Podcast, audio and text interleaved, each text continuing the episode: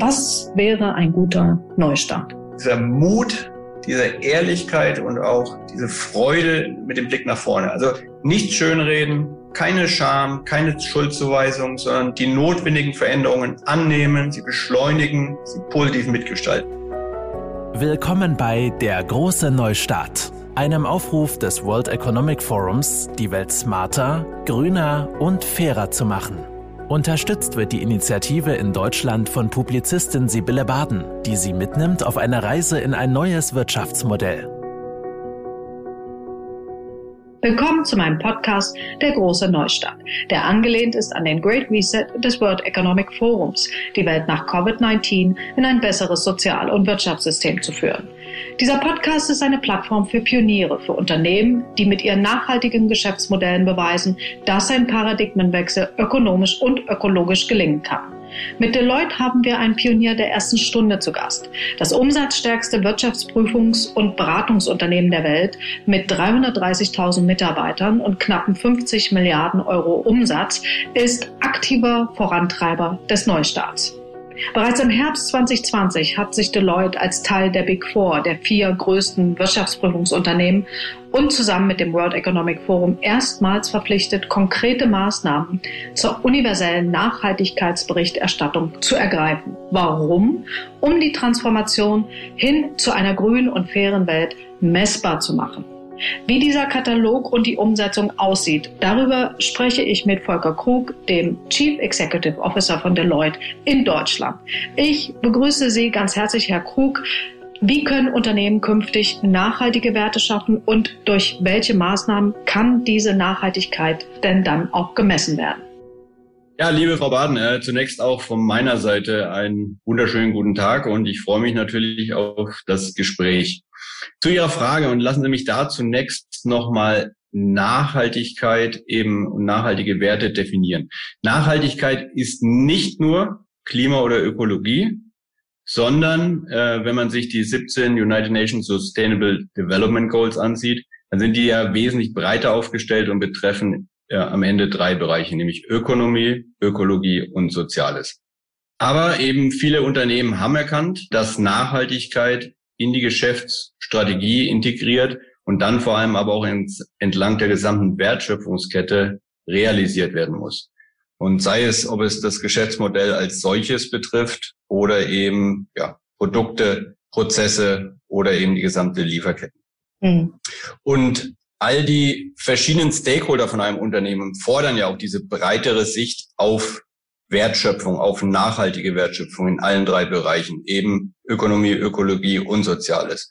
Und es sei eben die Stakeholder, seien es die Kunden, seien es die Mitarbeiter, seien es die Investoren, ja auch die Regulatoren, aber eben nicht ausschließlich. Und alle diese fordern, dass dieses Thema eben im, bei Unternehmen verankert wird. Ja, ja. Wie stelle ich mir das genau vor, wenn, wenn ich jetzt kurz unterbrechen darf? Können, könnten Sie das anhand eines Beispiels vielleicht erklären?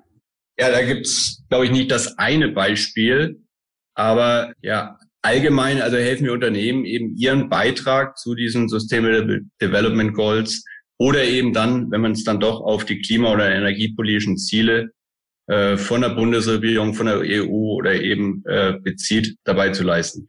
Das fängt eben dabei an, zum Beispiel mit der Strategie, die Integration wirklich der Nachhaltigkeit in die Unternehmensstrategie, in die Geschäftsmodelle.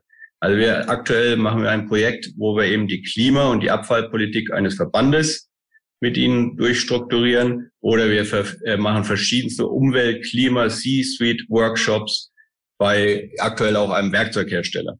Aber eben das eine ist die Strategie. Das zweite ist dann vielmehr auch die Implementierung dieser Nachhaltigkeit, eben wie ich gerade angesprochen habe, in Lieferkette, in Produktionsprozesse. Und da helfen wir ihnen dabei, eben Prozesse, Systeme zu entwickeln, die, ja, wenn wir jetzt Lieferkette, die Einhaltung der Menschenrechte gewährleisten oder eben das CO2-Management in der Lieferkette oder auch in der Produktion als solches und zu guter Letzt dann eben auch das Monitoring von Lieferanten.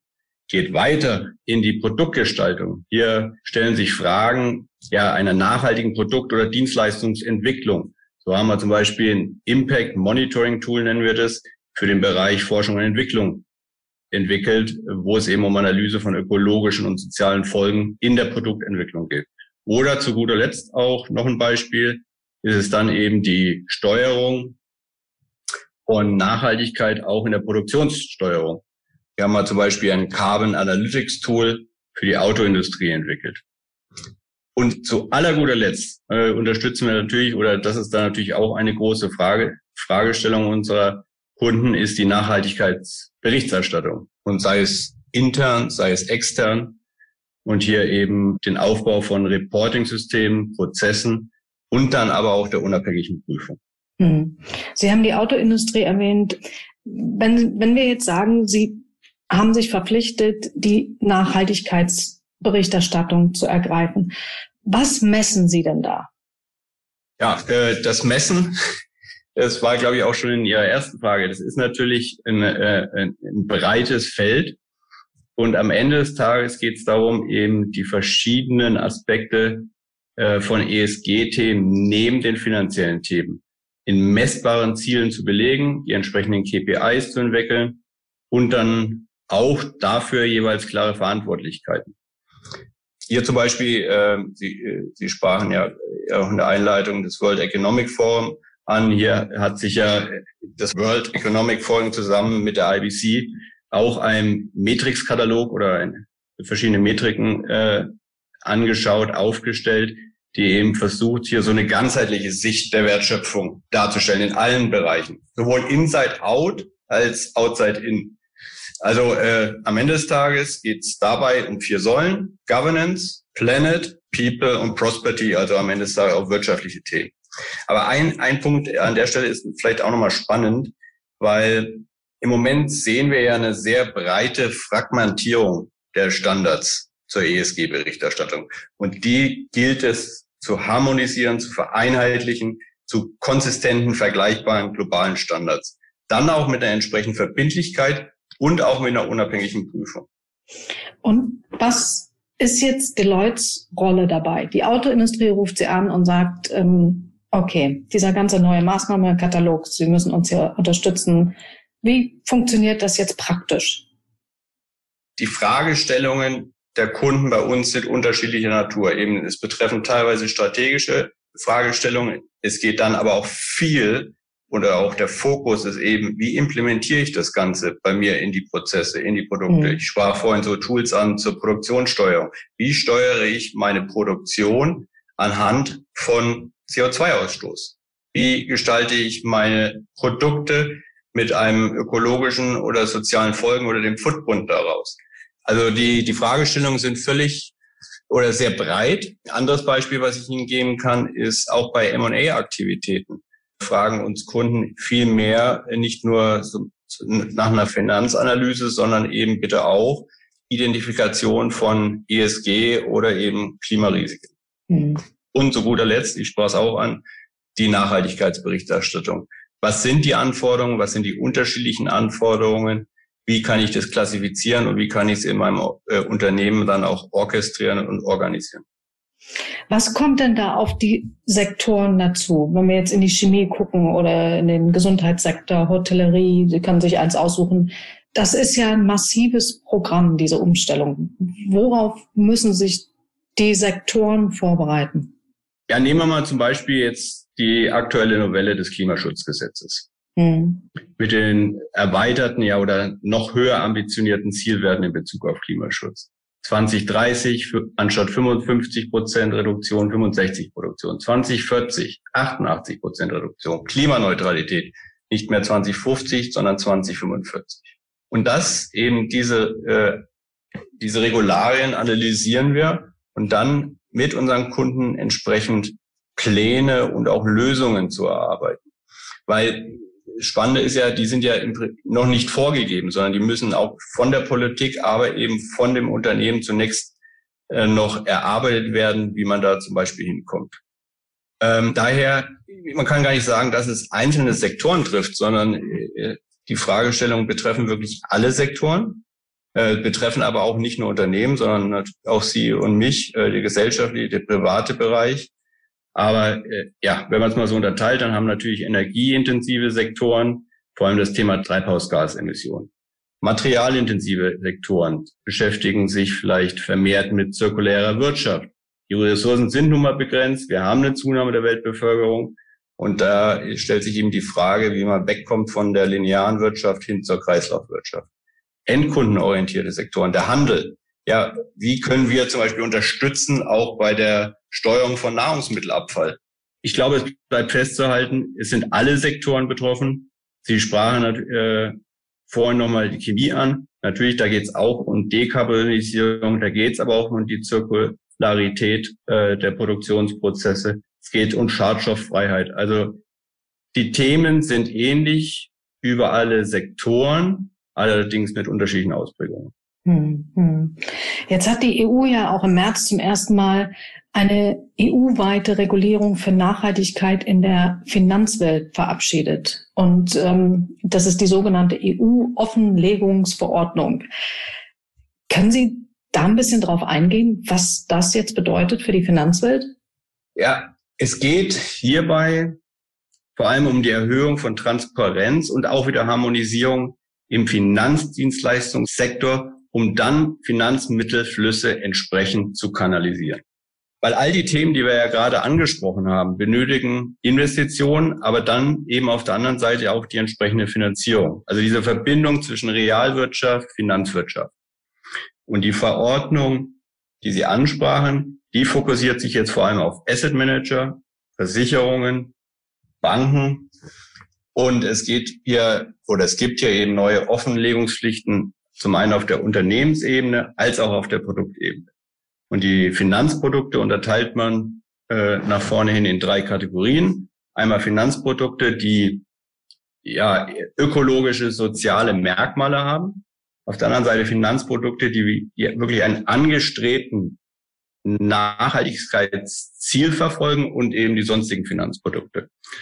Und äh, damit will man eben am Ende des Tages äh, Finanzmittelflüsse für die benötigten Investitionen auch kanalisieren. Was sind denn für Sie dabei die Herausforderungen? Also Sie können ja auch keine Wunder vollbringen und die Finanzwirtschaft ist ja auch unterschiedlich vorbereitet ähm, auf diesen ganzen Prozess von Investmentbanken, klassische Banken etc auf welche Herausforderung, auf welche Herausforderung treffen Sie denn dabei?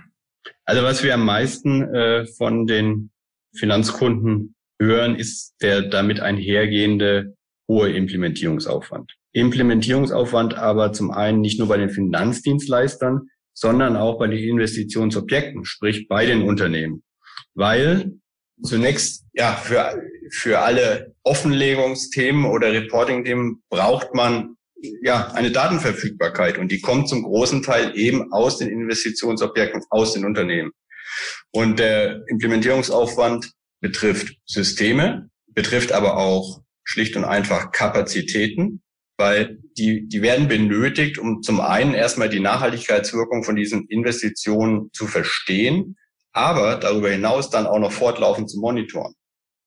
Daher, äh, wie unterstützen wir jetzt wieder dabei? Zum einen äh, eben helfen wir Kunden erstmal ein Verständnis für die Anforderungen der Offenlegungsverordnung äh, zu generieren. Zweitens eben wieder die Integration, die Operationalisierung. Zum Beispiel hier, äh, ja, wie macht man es denn? Macht man es zentral oder macht man es dezentral? Und zu guter Letzt geht es auch hier eben um Datenmanagement und dann die entsprechende Klassifizierung der, der Daten aus den Unternehmen. Hm. Was passiert denn mit Finanzunternehmen, die sich weigern jetzt, die sich sagen, ich sitze das mal aus und wir gucken in fünf Jahren nochmal? Das sehe ich eigentlich nicht. Ähm, das ist Weigern. Also man wird, A, sollte man nicht an einer, einer Verordnung vorbei äh, sozusagen das aussitzen, wie Sie es formuliert haben. Aber auch grundsätzlich ist auch in der Finanzwirtschaft dieses Thema Nachhaltigkeit angekommen. Es ist auch ein Selbstverständnis, dass sie eben die Finanzmittelflüsse eben um die Investitionen, die notwendig sind in dem Bereich, zu unterstützen, zu kanalisieren. Daher, also das Aussitzen erleben wir an der Stelle in der Form von unseren Kunden nicht. Das ist ja schon mal sehr erfreulich. Larry Fink, der Gründer und Chef des weltgrößten Vermögensverwalters BlackRock, hat ja Anfang des Jahres ähm, in einem Brief an alle CEOs geschrieben, die Nachhaltigkeit ist sozusagen der neue Investmentstandard. Sind denn diese ESGs jetzt wirklich das entscheidende Kriterium für künftigen Erfolg? Ja, sicherlich nicht das einzigste Kriterium, aber wir sprachen vorhin schon ein zunehmend wichtig, wichtiger werdendes Kriterium. Es geht eben nicht nur darum, die Risiken, die aus mangelnder Nachhaltigkeit resultieren, zu reduzieren, sondern eben neue Geschäftschancen zu erschließen. Ich sprach davon, von dem sogenannten License to Operate. Also daher der langfristige, es geht um den langfristigen unternehmerischen Erfolg. Und äh, ich sagte es auch schon, die Wahrnehmung dieses Themas und die Forderung nach Verankerung im Unternehmen steigt von allen Stakeholdern eben von den Kunden, von uns, von den Verbrauchern, von den Investoren, äh, von den Regulatoren, aber auch von den Mitarbeitern. Also wir erleben es bei uns selber. Die Bewerber wollen von ihren künftigen Arbeitgebern auch eine klare Haltung zu dem Thema. Daher zunehmend entscheidendes oder wichtiges Kriterium, aber nicht ausschließlich. Mhm. Kommen wir direkt zu Deloitte. Sie haben in Ihrem Tech Trend 2021 davon gesprochen, dass sich in den kommenden 18 bis 24 Monaten die Wirtschafts- und Arbeitswelt nachhaltig verändern wird. Heißt, wir, wir rechnen jetzt damit, dass sehr viele Berufsgruppen verschwinden, neue kommen. Was verändert sich da? Einen tiefschneidenden, tiefgreifenden Einschnitt in die Arbeitswelt, den wir selber auch erlebt haben, ist sicherlich das Remote Working und da gehen wir ja auch auf das Thema in unseren Deloitte Trends ein. Und äh, da sehen wir zum Beispiel, es hat durchaus positive, aber auch negative Auswirkungen für die Arbeitnehmer als auch die Unternehmen. Also in unserer Studie sagen zum Beispiel 60 Prozent der Arbeitnehmer, dass ihre Work-Life-Balance dadurch verbessert wurde. 74 Prozent wollen auch, dass es nach Ende der Pandemie äh, sozusagen an der Stelle mit Remote Working weitergeht. Sicht des Unternehmens ist natürlich ein Potenzial für Einsparungen, äh, sei es Reisekosten, sei es Büromieten. Dennoch und äh, stellt sich natürlich die Frage, ob dieses Modell wirklich ein belastbares Modell für die Zukunft darstellt. Spannende Frage ist dann auch hier, ja, die Bindung des Mitarbeiters an das Unternehmen oder nicht nur an das Unternehmen, sondern an die Kolleginnen und Kollegen. Und daher sehen wir auch bei Deloitte, dass eine zunehmende Nachfrage auch wieder ins Büro zurückzukehren. Daher, Deloitte-Auffassung ist, wir brauchen hier eine Verknüpfung von digitalen und physischen Arbeitsplatz mit positiven Effekten für unsere Mitarbeiter, aber eben auch fürs Unternehmen, äh, sei es eben Einsparung von Bürofläche oder Mieten, aber eben auch mit ökologischen Vorteilen, äh, wenn man an Gebäudeemissionen denkt. Mhm. Man trifft ja jetzt inzwischen auch auf völlig äh, neue ähm, Positionen in den Vorständen. Da gibt's den äh, CXO, den Chief Experience Officer oder den Chief Sustainability Officer. Wie verändern sich denn jetzt auch die Geschäftsführung, die Vorstände der Firmen mit neuen Bereichen, neuen Aufgaben?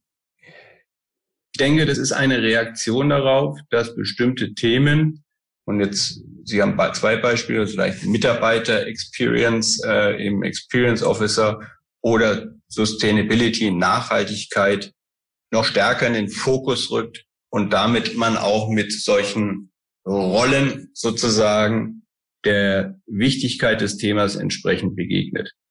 Ist es dann immer, wenn man sozusagen äh, hier solche Rollen schafft, das Allheilmittel? Äh, ich denke nicht, weil eben beide Sachen äh, müssen tief verankert sein in einem Unternehmen.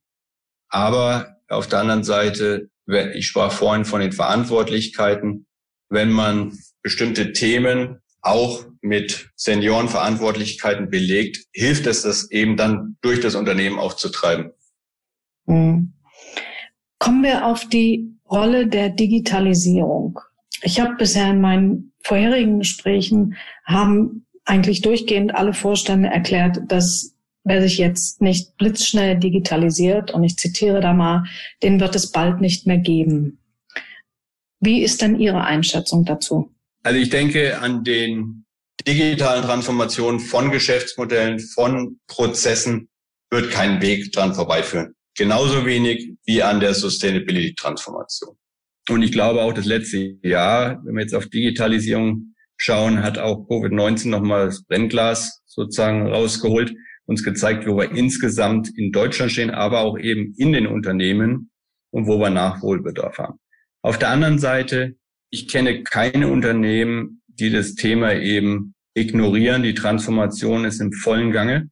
Natürlich auch abhängig ähm, ist die Geschwindigkeit äh, von der Situation des Unternehmens, der Branche, weil wir sprachen darüber, es bedarf erhebliche Investitionen und die muss man schultern können. Und äh, durch die Pandemie haben da bestimmt auch einige Unternehmen Nachholbedarf. Und dementsprechend braucht es eben dann aber auch die Unterstützung der Politik äh, in Bezug auf diese Investitionen in Innovation. Mhm. Wenn ich jetzt mal einen Blick zwischendurch auf Asien werfe und äh, die vielen Smart Cities, die da zum Beispiel alle schon ähm, operieren, äh, die, die stoßen ja da schon auf Probleme, von denen wir gar nicht wissen, was das für Probleme sind, weil wir die Technologie noch gar nicht so nutzen und die Digitalisierung auch überhaupt noch gar nicht so weit ausgeweitet ist hier in Deutschland. Sehen Sie das nicht als ein großes naja, sagen wir, sagen wir es freundlich, Herausforderung ist, was muss da denn jetzt ganz schnell gemacht werden? Also der Herausforderung ist es bestimmt, äh, wenn man sich immer einzelne Länder oder auch einzelne Unternehmen, mit denen man im Wettbewerb herausschaut und sieht, wo man, wo die gerade besonders gut sind, äh, dann ist, hilft es natürlich, seinen eigenen sportlichen Ehrgeiz anzufeuern und entsprechend dann auch an der Stelle der anderen Seite glaube ich, es gibt kein Land, es gibt kein Unternehmen, äh, was uns, äh, was eben allumfänglich auch schon die Digitalisierung implementiert hat. Und wenn, und Sie sprachen gerade an, gibt es auch hier Themen, ähm, Fragestellungen wie zum Beispiel Digital Responsibility. Äh, wie geht man überhaupt eben mit der Verantwortung äh, von, äh, von Digitalisierungsthemen um?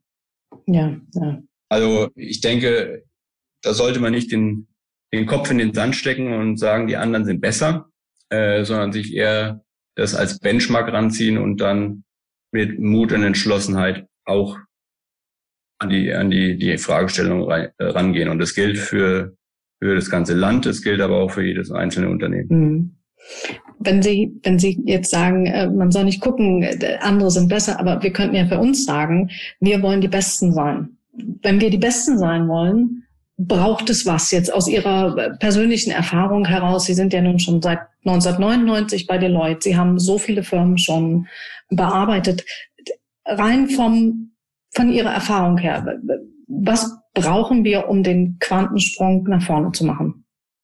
Ich denke, wir brauchen vor allem den Mut, die Dinge anzugehen, auch eine Ehrlichkeit und auch ein wie gesagt, ein Blick nach vorne. Da gilt es auch nicht, Dinge äh, schön zu reden, die eben ja nicht funktionieren.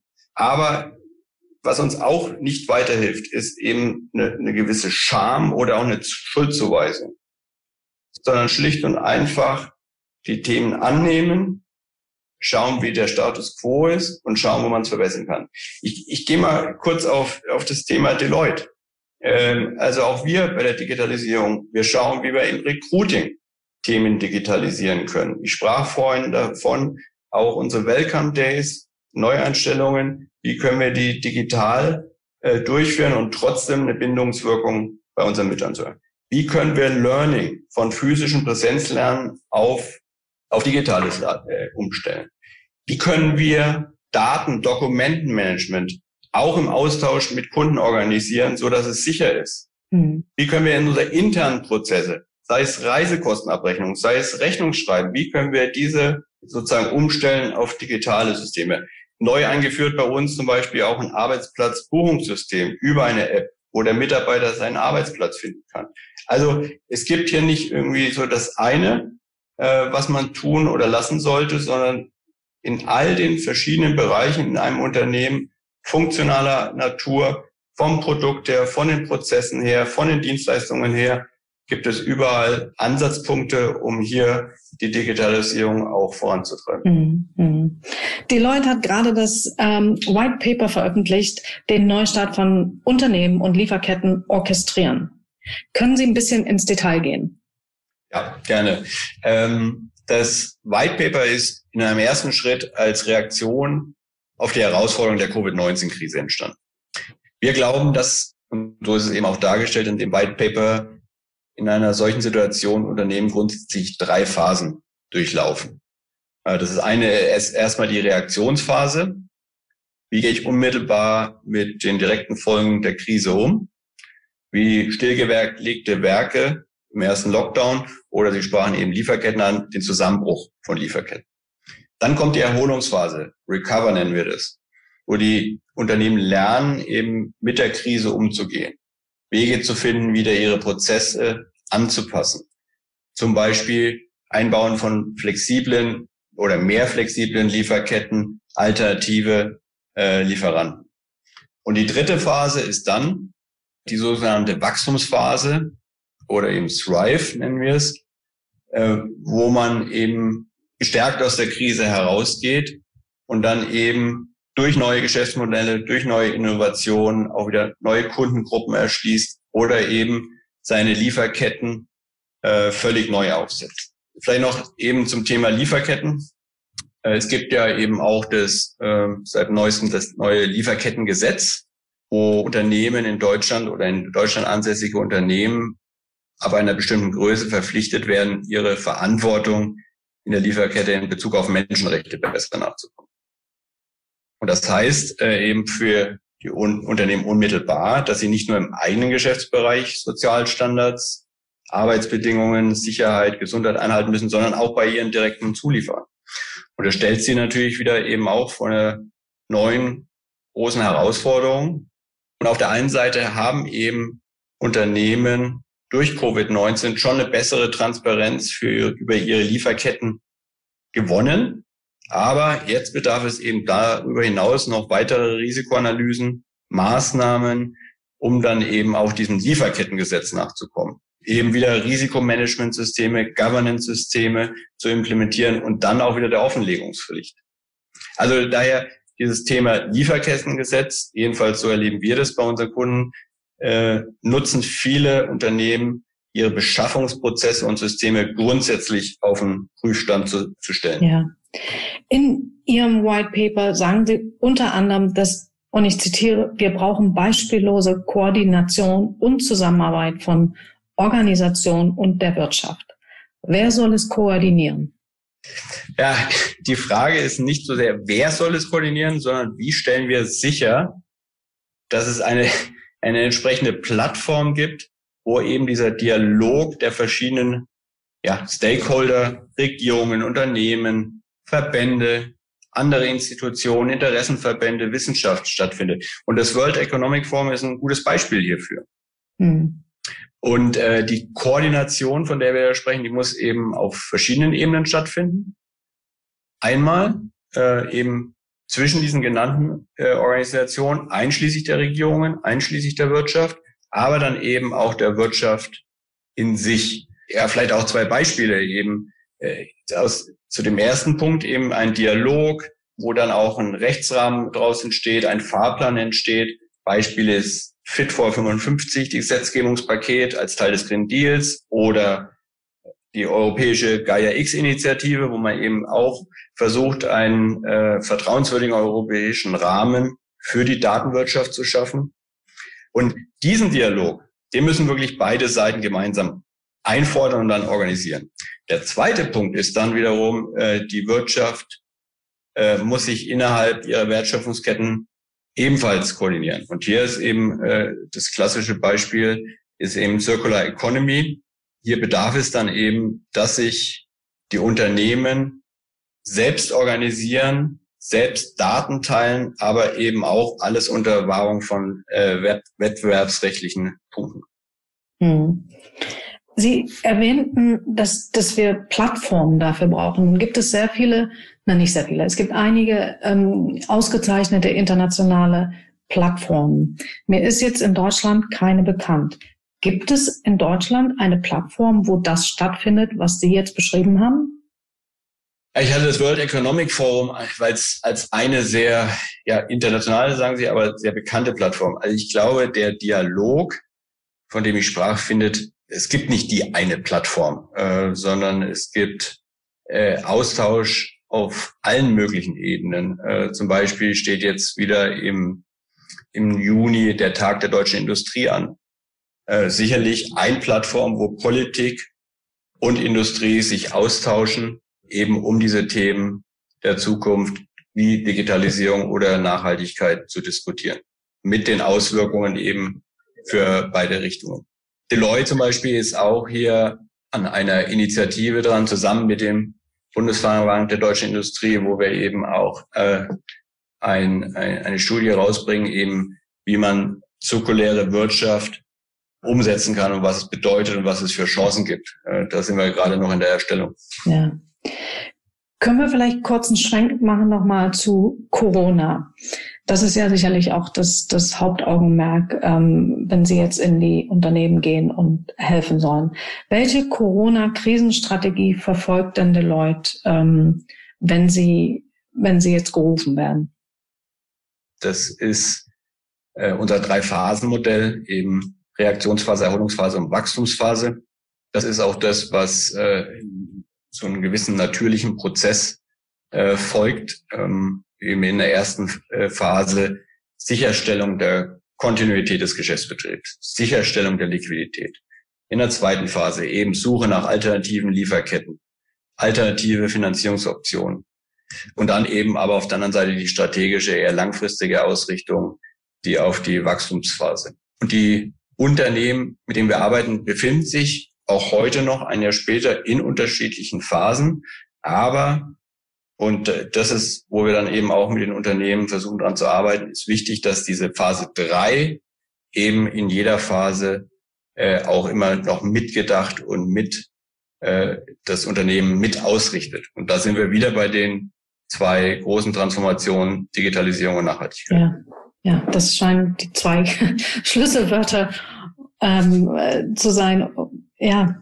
Ja, sind die, sind die zwei Schlüsselwörter, das sind wirklich die Themen, die uns ja alle eben als Gesellschaft, als Politik und letztlich dann auch die Wirtschaft umtreiben und an denen wir sozusagen mitgestalten wollen. Hm.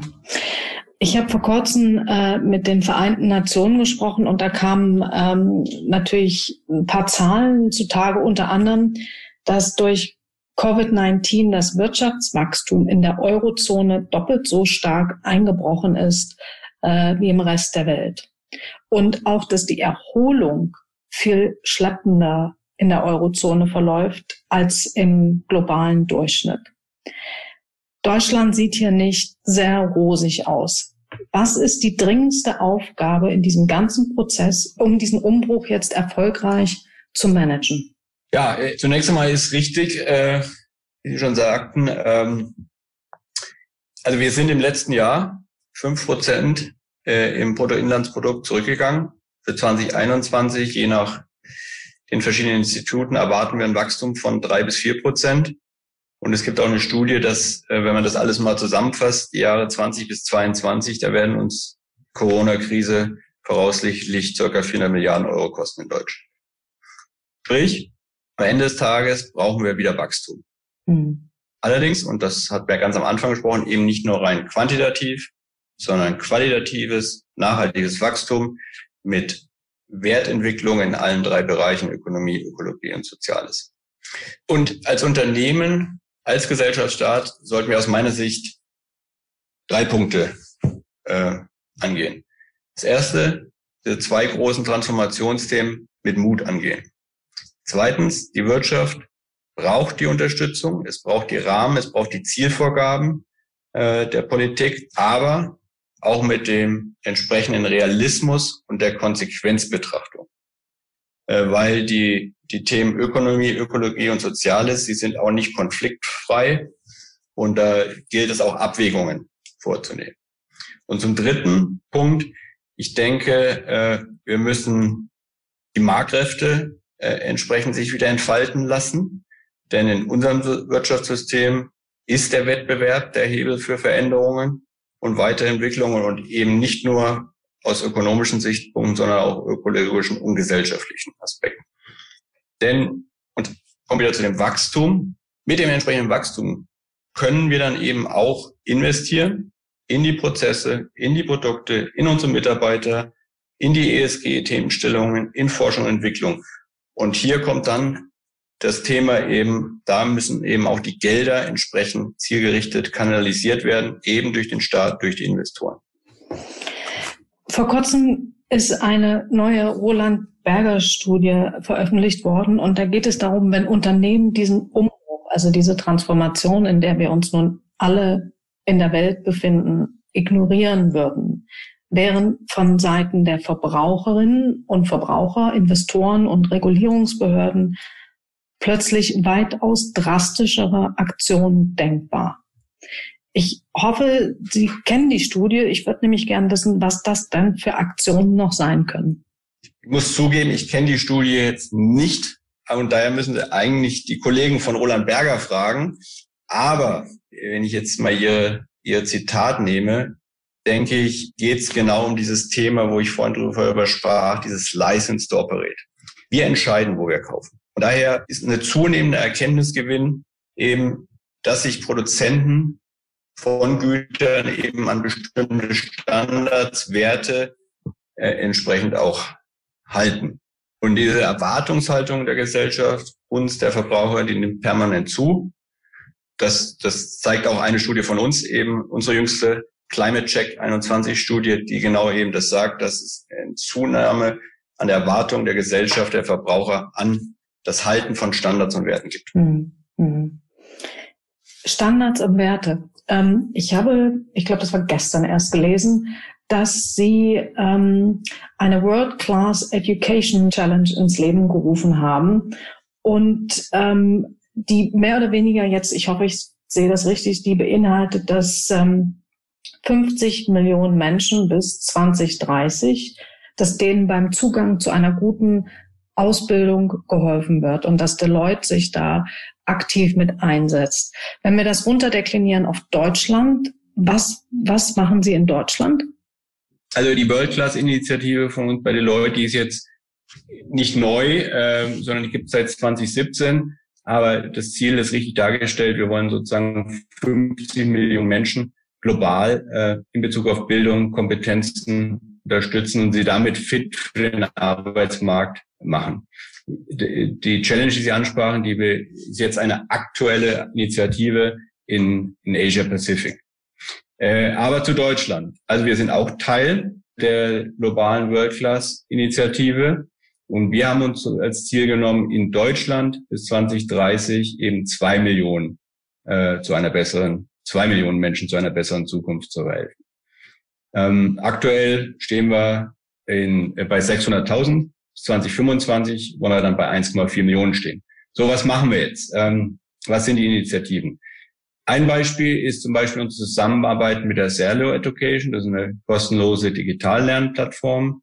Anderes Beispiel ist die Ready School of Digital Integration. Die bildet zum Beispiel kostenlose Programmierkurse für IT-affine Geflüchtete an, um ihnen dann eben den Berufseintritt auch in Deutschland zu erleichtern. Drittes Beispiel ist unser Hidden Movers Award der Deloitte Stiftung.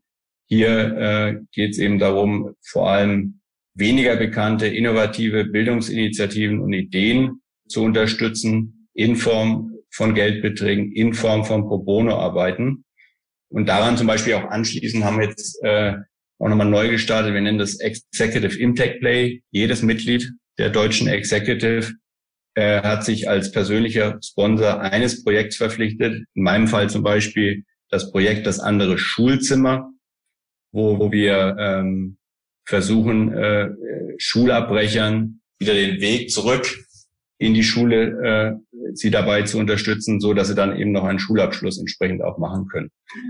Ein letztes Beispiel vielleicht noch. Ähm, wir wollen jetzt noch mal oder wir werden jetzt noch mal auch unser Corporate Volunteering Programm ausweiten. Was bedeutet das? Das bedeutet sozusagen, dass unsere Mitarbeiter auch Arbeitszeit äh, nehmen können, um sich extern sozial zu engagieren. Also es ist nicht das eine, äh, die eine Initiative, sondern es sind verschiedene, aber wir stellen alles sozusagen unter die weltweite World Class Initiative. Bleiben wir noch ein bisschen bei Deloitte. Sie haben vorhin schon kurz die eigene Nachhaltigkeit bei Deloitte angesprochen. Nun ist sie ja sehr breitflächig. Können Sie uns ein bisschen mit in Ihr Unternehmen nehmen, wie es da aussieht? Ja, also ja, das Thema Nachhaltigkeit betrifft nicht nur unsere Kunden, sondern es betrifft natürlich auch uns als Unternehmen. Auch wir haben uns an der Stelle sehr ambitionierte Ziele gesetzt und auch entlang dieser sogenannten Triple Bottom Line, also Performance, People und Planet. Wenn wir Planet nehmen und da vielleicht den Fokus auf Klima, dann haben wir bei Deloitte vor allem drei Themen. Das sind einmal unsere Gebäude, das ist unser Fuhrpark und es ist unsere Reisetätigkeit. Äh, und äh, unsere Gebäudeemissionen wollen wir bis 2025 um 100 Prozent senken. Unsere Flottenemissionen wollen wir um 33 Prozent runterbringen und unsere Reisetätigkeit um 43 Prozent. Und damit insgesamt unseren CO2-Fußabdruck äh, pro FD um 40 Prozent reduzieren bis 25. Bis 2030 wollen wir dann CO2-neutral sein. Auch hier, das sind die Ziele, aber was, was sind dann die Maßnahmen dahinter? Fängt damit an, Versorgung unserer Offices mit Ökostrom. Wir bauen gerade zwei neue Gebäude in Frankfurt und Düsseldorf mit Emissionsneutralität. Wir setzen natürlich verstärkt virtuelle Meetings, Eventformate ein. Wir fördern umweltfreundliche Mobilität, sei es Bahncard, sei es E-Bike-Angebote. Wir passen gerade auch unsere Fuhrparkregeln an aber vielleicht auch andere Umweltthemen wie eben lokale Nahrungsmittelverwendung in unseren Kantinen. Und zu guter Letzt, das sind ja alles Unternehmensaktivitäten, sind wir eben auch dabei, unsere Mitarbeiter zu diesen äh, Klimathemen voranzubringen. Wir haben jetzt gerade im April die iAct-Kampagne gestartet. Das ist sozusagen eine, eine Kampagne, die darauf angelegt ist, wie sich jeder Einzelne zum Klimaschutz bekennen kann und für sich selber konkrete individuelle Maßnahmen zur Reduzierung des eigenen ökologischen Fußabdrucks ergreifen. Also äh, das sind nun mal so ein paar Klimathemen. Ansonsten, ja, Nachhaltigkeit ist eben sehr breit. Wir haben natürlich Programme und Initiativen bezüglich People, Diversity und Inclusion, Förderung von Frauen in Führungspositionen, überhaupt die Schaffung neuer Jobs, Karrieremöglichkeiten oder eben das angesprochene Corporate Volunteering Programm. Also die Nachhaltigkeit lebt nicht von der einen Initiative, sondern von vielen Initiativen und Aktivitäten. Ja, vom ganzheitlichen Anspruch, ja. Sprechen Ihre Klienten Sie eigentlich darauf an? Wollen die eigentlich wissen, dass Sie auch ein gutes Unternehmen sind? Absolut. Also ähm, das, ich sprach vorhin davon, dass Unternehmen grundsätzlich von all ihren Stakeholdern eben dieses Thema Nachhaltigkeit nachgefragt wird. Und das gilt genauso für uns. Also uns fragen die Mitarbeiter, wie wir uns bezüglich dieser Themen positionieren und fragen die Kunden, wie wir uns dementsprechend positionieren. Hm. Deloitte ist in Deutschland an 15 Standorten. Sie haben 9000 Mitarbeiter und einen Umsatz von 1,69 Milliarden Euro. Das hört sich alles sehr gut an. Wie zuversichtlich sind Sie denn für Ihre Branche jetzt mitten in Corona noch und nach Corona? Bin sehr optimistisch, dass wir auch wieder Wachstum sehen werden. Wir sprachen darüber, die Themen sind wirklich vielfältig, sie sind komplex und wir mit eben unseren ja, Kompetenzen, die in unseren Mitarbeitern liegen, sind äh, da gut aufgestellt, sei es funktionale, technische Kompetenzen, Industrie, Sektorkompetenzen oder eben nachhaltigkeitsregulatorische Kompetenzen. Also daher insgesamt, glaube ich, sehr gut aufgestellt. Der Teil Wirtschaftsprüfung bin auch sehr optimistisch, denn er ist am Ende des Tages ein elementarer Bestandteil der Marktwirtschaft. Er schafft Vertrauen in Bezug auf finanzielle oder dann eben, wenn man in Richtung Nachhaltigkeit auch nicht finanzielle Berichterstattung. Und er, er gibt auch Grundlage für unternehmerische Entscheidungen. Der Beratungssektor mit den anstehenden Transformationen, also da sind die Potenziale mannigfaltig. Und ich glaube, wir können uns mit unserem Know-how einbringen und die Wirtschaft insgesamt auch wieder auf den Weg ja, in eine Welt nach der Pandemie begleiten. Hm, hm.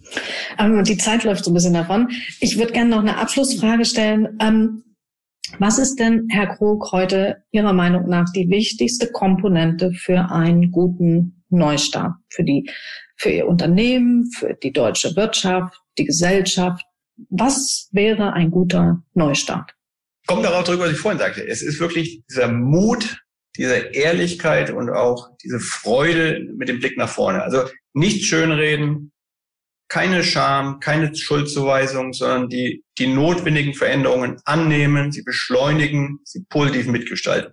Und auch das Thema Nachhaltigkeit. Es geht nicht Verzicht oder Zwang, sondern es geht um Optionen, es gibt Chancen für uns als Gesellschaft, für uns als, als Bürger und für uns als Unternehmen. Also diese Mut, Blick nach vorne und Ehrlichkeit. Wunderbar. Das war auch ein wunderbares Schlusswort. Ich bedanke mich ganz, ganz herzlich bei Ihnen, Herr Krug, dass Sie Zeit hatten, uns mit ein bisschen auf die Reise zu nehmen, auch zu den Herausforderungen, vor denen Ihr Unternehmen steht und auch insgesamt die Wirtschaft. Aber Sie sagen, Sie sind optimistisch und dann nehme ich Sie jetzt beim Wort und ich bedanke mich fürs Gespräch. Ich bedanke mich bei Ihnen. Hat Spaß gemacht. Der große Neustart. Ein Podcast von Publizistin Sibylle Baden zum gleichnamigen Aufruf des World Economic Forums. Weitere Informationen erhalten Sie auf www.weforum.org oder auf sibyllebaden.com.